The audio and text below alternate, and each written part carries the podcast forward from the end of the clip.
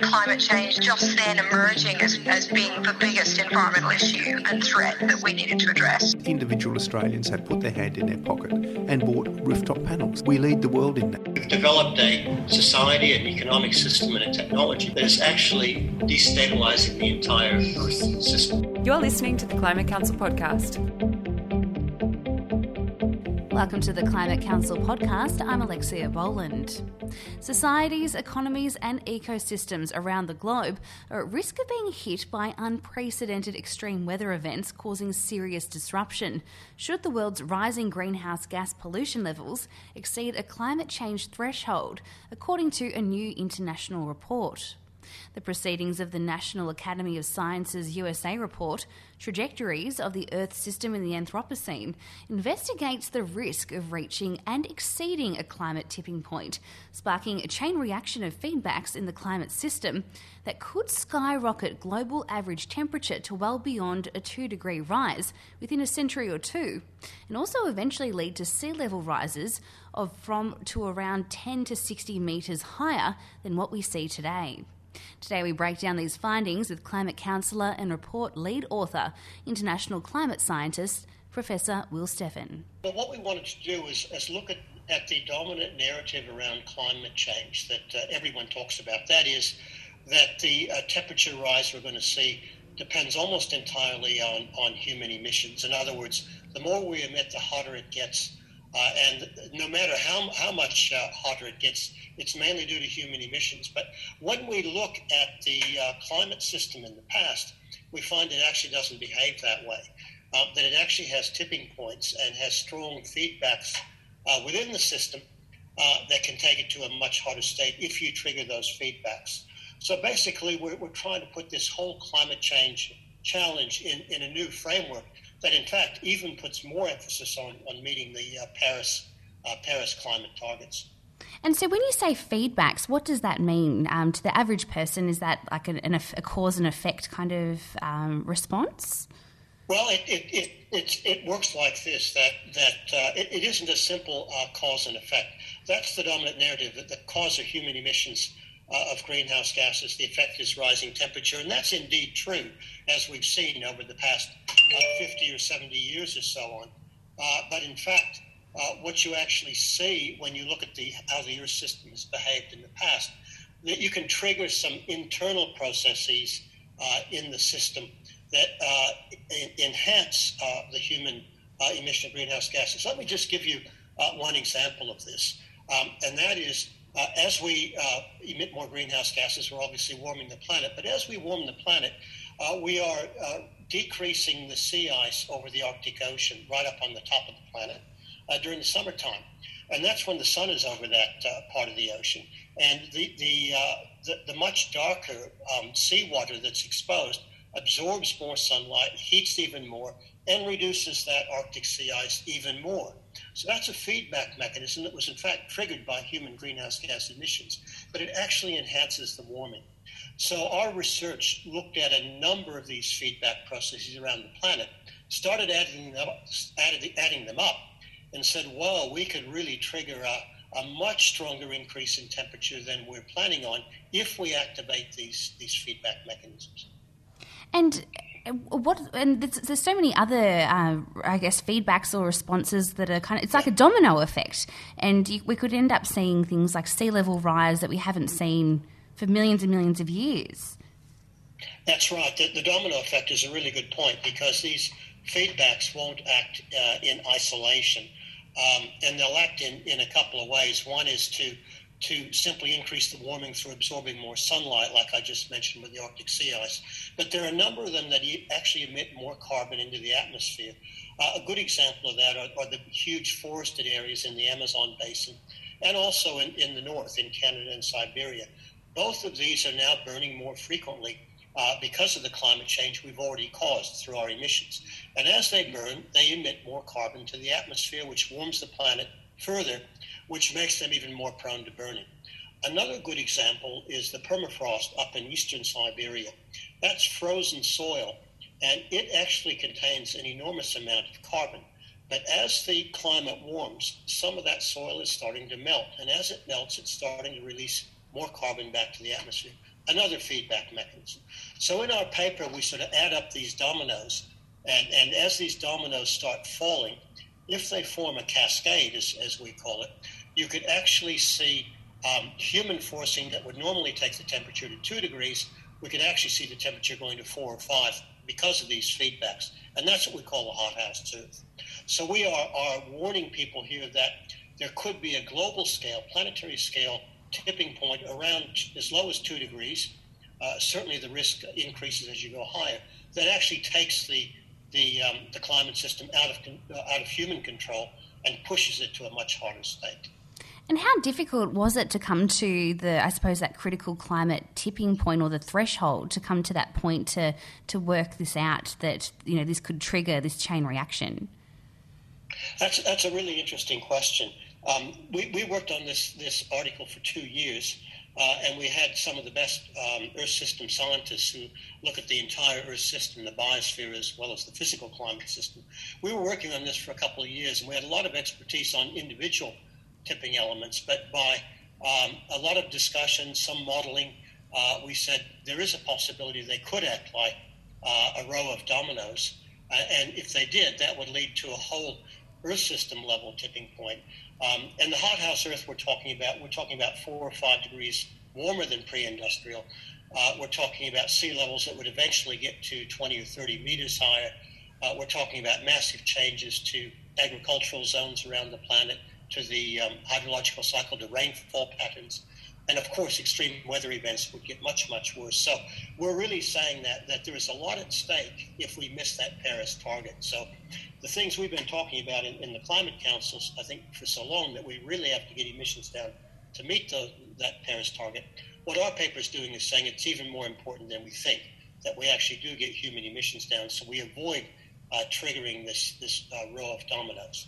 And your report also talks about um, not only, so we've touched on the climate change and extreme weather environmental effects, but there's also, you know, huge economic and social impacts as well that would come from this kind of threshold being crossed.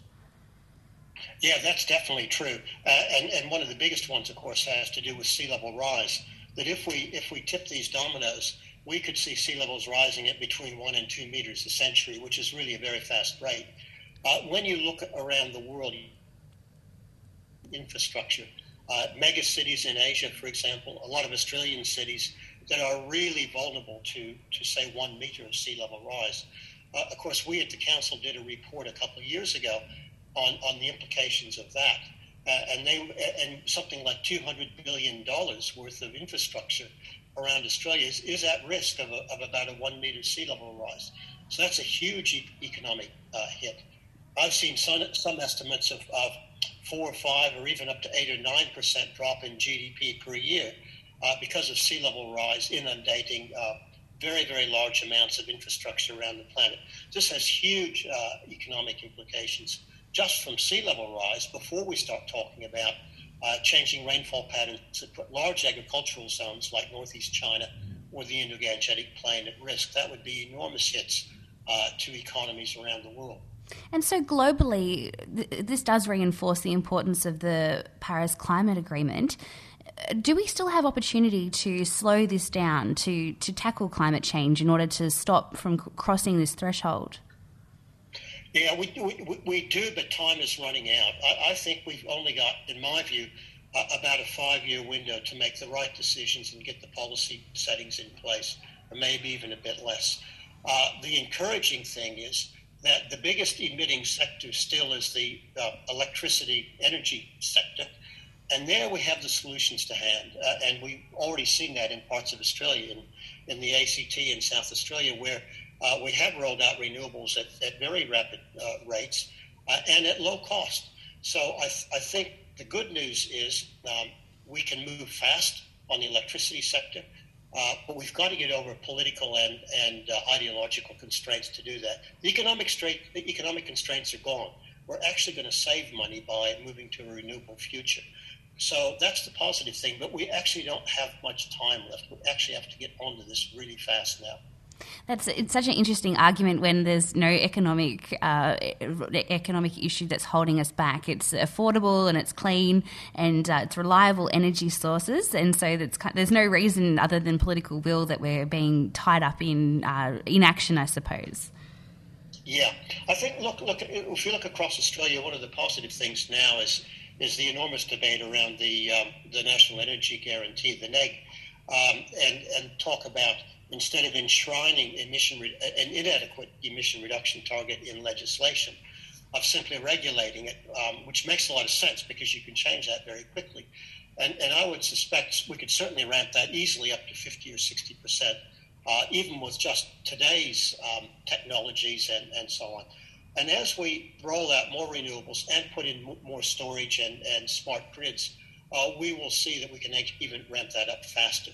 So I think we've got to get over this human tipping point of saying, all right, let's let's go to a renew, renewable future, and we can do it rapidly, and we can do it uh, with economic and social benefits. So uh, uh, to me, that's the positive side that we've got to push ourselves across this this political ideological tipping point in the next couple of years. And so that's here in Australia. It's good to know that we've still got hope and opportunity. What, what's the story like for the rest of the world, especially, I suppose, where your co authors of the report um, hail from? Is, is there still opportunity there too? There, there definitely is. Um, the United States is a really mixed bag. Um, when you look at places like California, they're, they're roaring ahead with uh, renewables, with electric vehicles, with, with you know getting electricity out of transport as well as, as the energy sector, and so on. Uh, and so the federal government, of course, un, under President Trump, is, is backsliding on climate change. Uh, so the real question there is is there enough momentum, uh, not only in California, but across America to sort of override uh, what the federal government wants to do? So that's a big question there. Uh, in Europe, uh, obviously there are some good signs, Germany, the, the, Nordic countries, and so on, but there's a bit of a lag there that they need to get on, on mm. top of to me, the two big, the two really big questions are China and India, the two big rapidly developing countries. China is probably leading the world in, in moving toward renewables, but it has such a huge task ahead. Uh, the question is, can they move out of coal fast enough? And the question about India is a really interesting one because it's sort of at the takeoff point. and so it has a really critical decision now. Is, is it, it could leapfrog and go straight to renewables, smart grids, storage, and so on uh, rather than putting in coal and then trying to go renewable down the track. So, so there's a there's a critical few years ahead in, in terms of India making uh, of choosing its pathway for its electricity sector. So a mixed bag around the world. There's hope that uh, a great transition can unfold, uh, but we're not quite there yet. And Professor Will Steffen, just to just to end on, it's uh, it can sound quite doom and gloom when we do talk about the possibilities of the future if we do not act. Um, I suppose what would you say to anyone listening who, um, you know, is, is listening and talking about, you know, this is the potential of what we could face? What would you say to them to uh, reassure them that we've still got that that five year period to really uh, jump on this and do something? Yeah, what, what I would say, what I would say is that that humans have proved in the past we can move fast when we need to.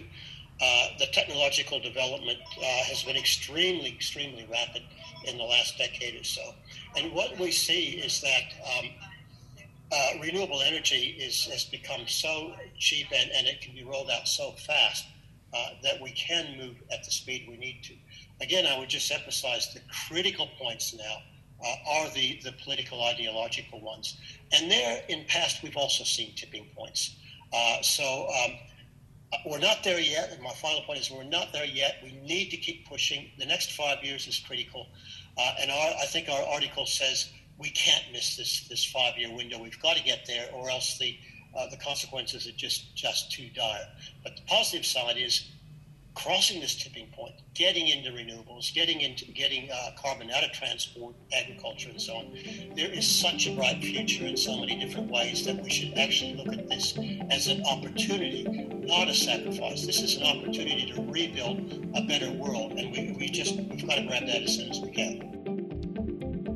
You're up to date with the latest from the Climate Council podcast team. You can access all of our Climate Council reports, fact sheets, and podcasts at climatecouncil.org.au. You can also follow us at Climate Council on Twitter and forward slash Climate Council on Facebook. Don't forget the Climate Council is independent and community funded. We rely on donations to fund our critical research, campaigns, and projects. So please help to support our work and donate via our website today.